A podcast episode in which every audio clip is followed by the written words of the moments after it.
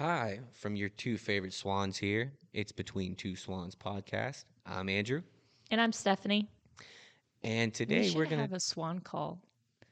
I mean, I looked for one. I could not find a swan sound.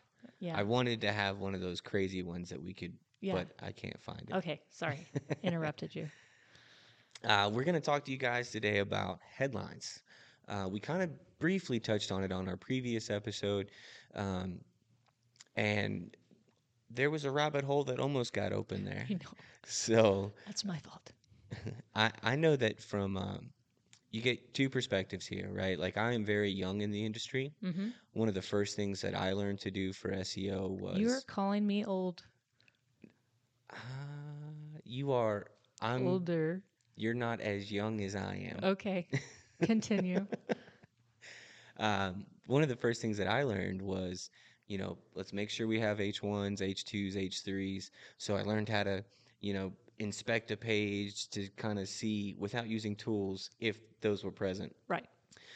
They do have importance in SEO. Mm-hmm.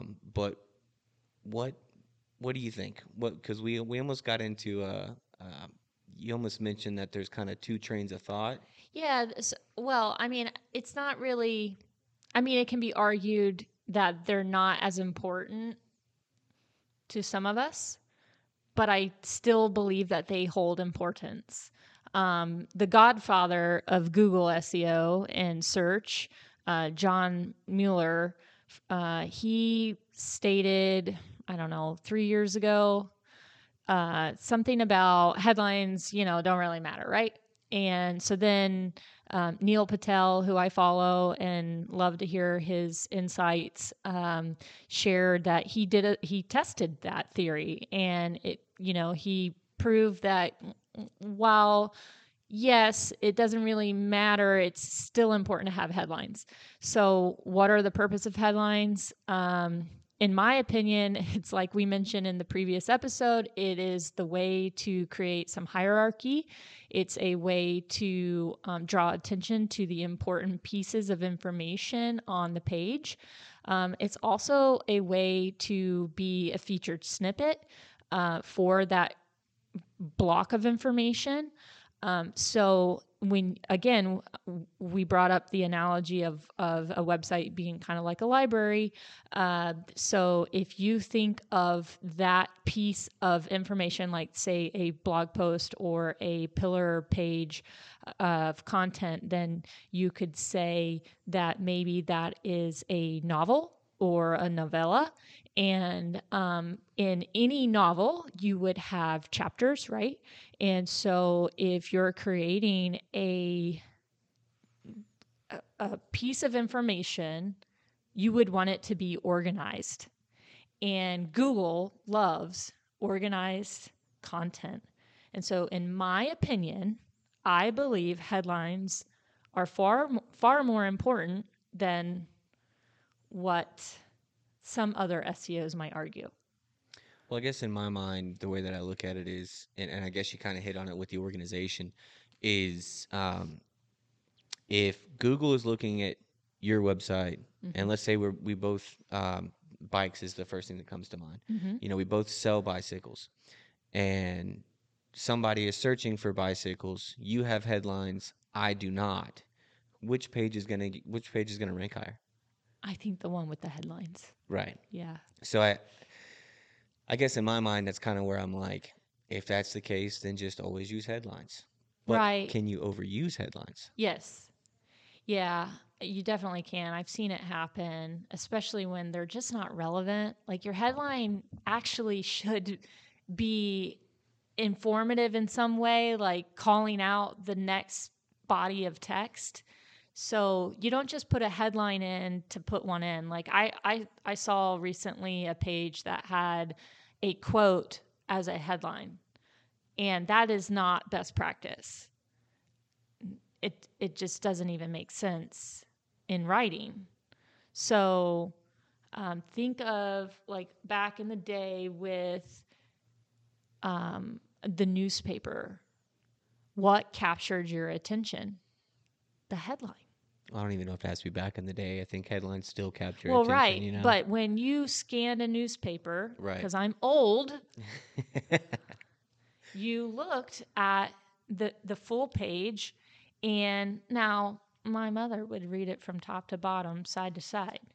But well, that was also her profession. Right. She was a journalist. So for me, when I looked at the newspaper, being younger than she, I would be like, oh, what did the president do? You know, like what was that headline or what happened to draw your eye to that piece of content? So that is really where I think that's why I think headlines are important. Now that when you get into H3 and 4 and 5 and 6, do they become watered down? Yep. Too much of a good thing is a bad thing. Well. What's the term I'm looking for? The law of diminishing return. You know, I think that's probably I in my opinion, like after age 3. Yeah, but if you think about a pillar content, right? Well, we've mentioned that a few times, but for people that aren't versed in that, what is pillar content? Pillar content, in my opinion, would be something that like you are known for. That is your primary service or your what you want people to remember your organization by. That when you are talking about that becomes pillar content on your website. And so for us, there's a couple when it comes to it, like the Google Ads Grant, anything that involves Google Ads Grant generally could be considered pillar content. Now, it is not necessarily designated that on my website. However, any content around that Google Ad Grant would then become like cluster content, right? And so when you're talking about pillar, you want to have additional pieces or pages, posts that align with that pillar content so that you can link to it, link out to it, whatever you want to do. You want to make sure that you're bolstering that pillar with content that supports that primary topic. Okay. So headlines on your pillar content before I interrupted you is where you were at. Yes. So when it comes to that pillar content, you don't want to have so many different headlines. Keep it simple. You know, what's the KISS method? You don't want to overdo it because that then allows you the space to become that snippet, the featured snippet. And if you really want to drive traffic, I think it's important to really, really craft that pillar content with the customer in mind.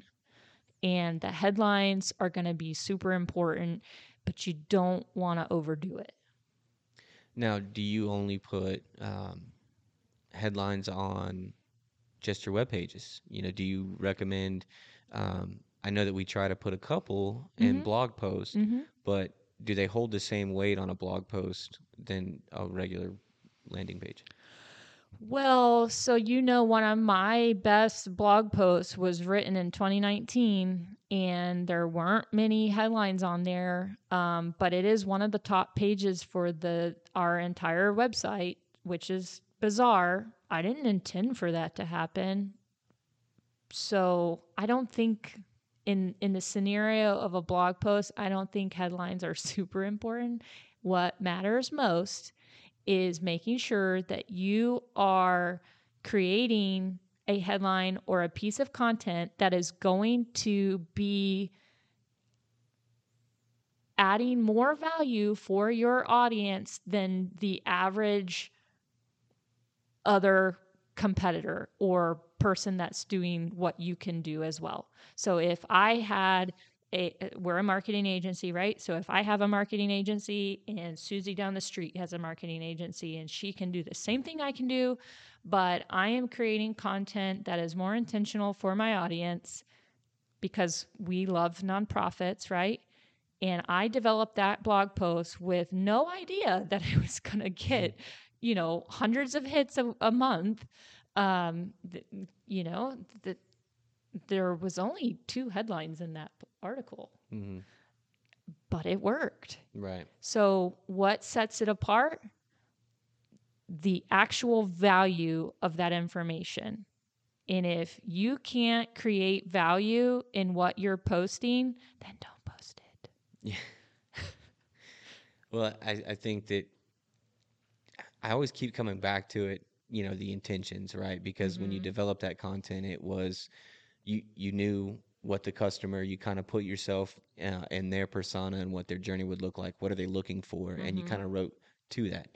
I do think that the way that I envision it, you explained it to me very early on, is with crawlers. When mm-hmm. a search engine is crawling a website, it's like this spider that's crawling over the website, mm-hmm. and it's going to pick those headlines up yep. first. Yep. And it's going to...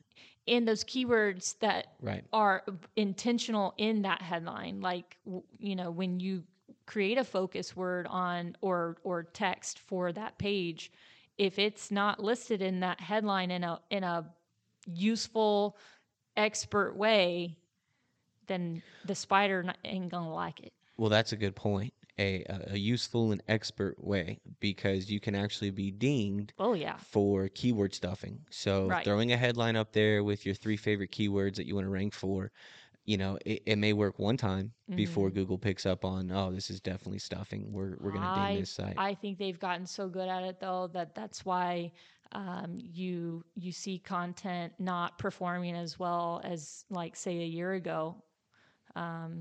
I think they're way better at detecting junk, useless content. So, again, that's where I love creating those pieces of work that are going to generate traffic. But if you don't have value and you're just posting to post so that you can be active and showing that your freshness score or whatever is up there, I would just, kind of tell you to pump the brakes a little bit and think about your content strategy and plan, because it's not necessarily going to work in your favor. Yeah. I think with the algorithm update that came out in September, when I was trying to read up on that, it, mm-hmm. They've been fighting spammy.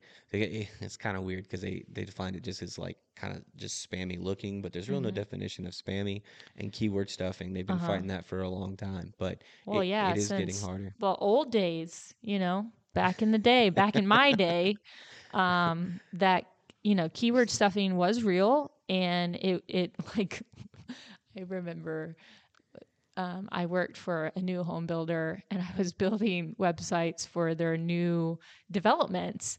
And they were like, well, I read this article. And this was like the CEO, who was like, probably, I don't know, he probably wasn't as old as I thought he was. He was probably my age now. But anyway, he said... You're not salty at all. No, but it was funny because he had a lot of gray hair. I do not have gray hair. So anyway, I digress.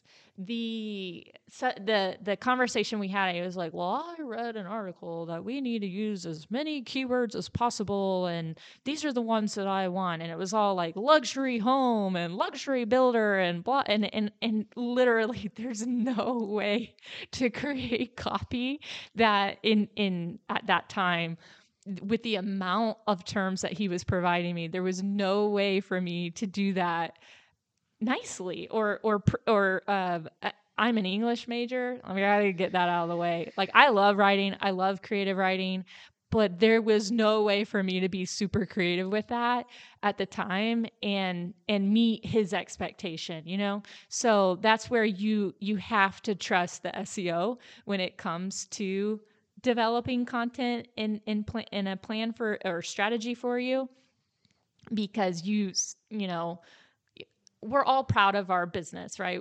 If you're the business owner listening, you are proud of your baby. And I just would have to say, leave it to the expert, because there was a lot of keyword stuffing happening in our conversation. I was like, I can't do that. I'm sorry. Because I think at the time, I am trying to remember which algorithm, what that one was called exactly. Ooh, there was penguins. I thought of a joke. I want you to know that I withheld that joke. Okay. But yeah, my memory is old. Anyway, there was, several things that came about in the early 2000s that just restricted all of that practice. And nowadays, you really have to be up to date and on the trends of what's happening. And I would encourage you to embrace AI and ChatGPT because it's a great way to help create content, but don't let that be the only thing you share on the page. Like, take that content that is generated and put your touch on it. Put your business on it. Do not copy and paste.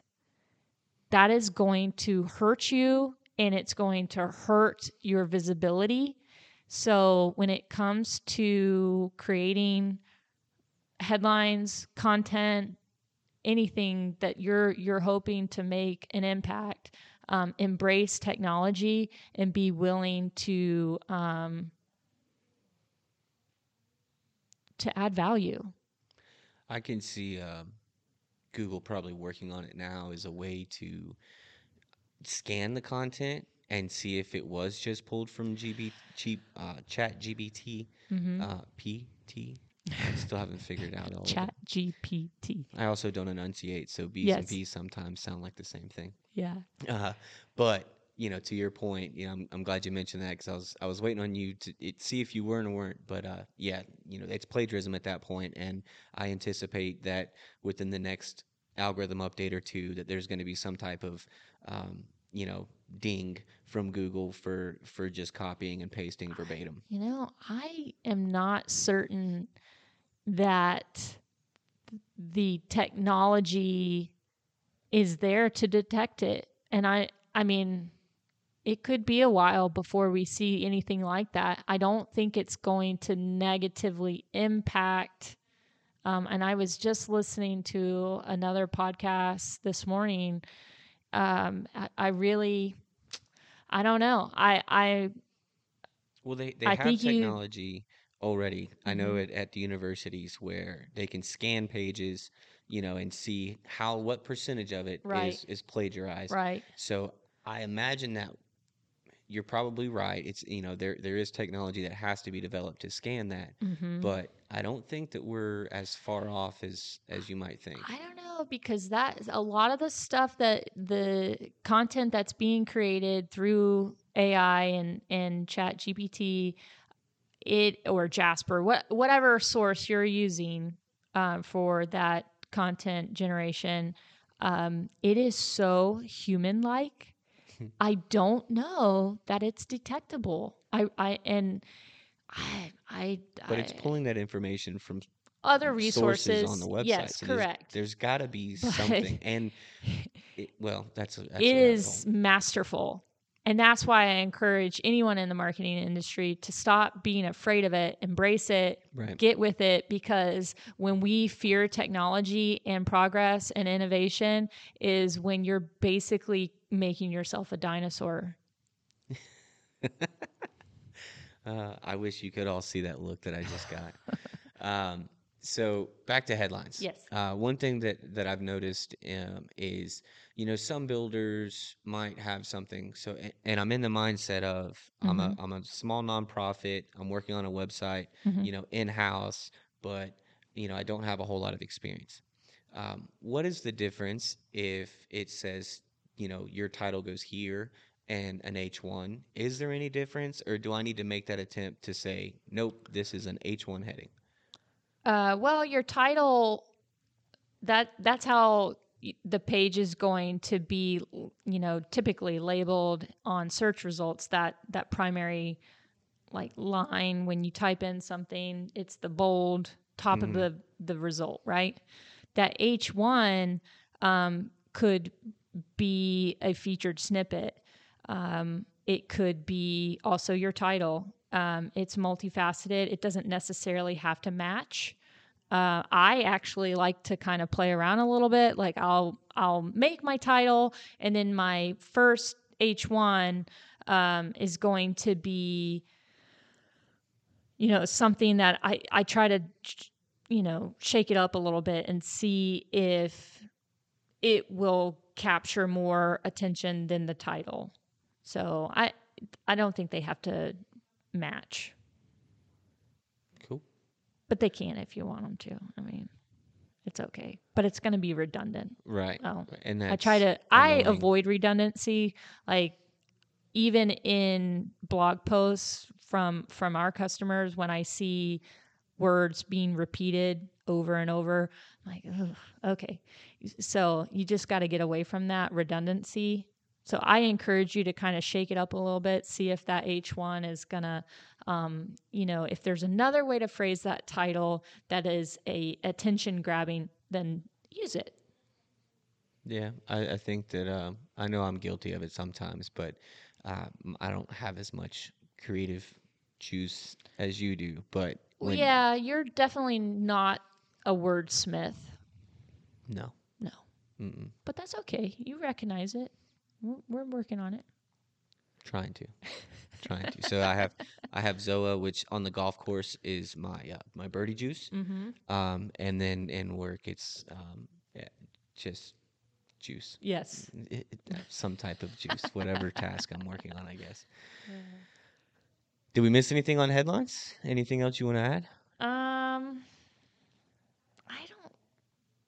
don't think so. I mean, just keep in mind that, again, headlines are intended to help organize your content. And if you want your content to be found on Google, Google will also, or Bing, wherever, you're also going to want to have it very clear and understood about what you're sharing. So that is what the point of having a headline or multiple headlines is. It's to organize the page. And I think it helps the reader. And whether or not, if you agree with John Mueller or not, or Neil Patel, whoever, whatever, you know, SEOs you're listening to, I would say that it's still good practice, because when you land on a page that's just all one body of text, it's hard to read. It hurts your eyeballs. It's like, it would just be like, you know, back in 8th grade when you're assigned A Light in the Forest. It was hard to read. There weren't a lot of chapters. Organize your content, make it easy to read, and I don't think you can go wrong. Headlines are important. Whatever I was assigned in 8th grade was hard to read. So. Oh, bless. We're going to pray for him. All right, Swans. Thank you for joining us for another episode. Your two favorite swans. We'll see you next time. Yep.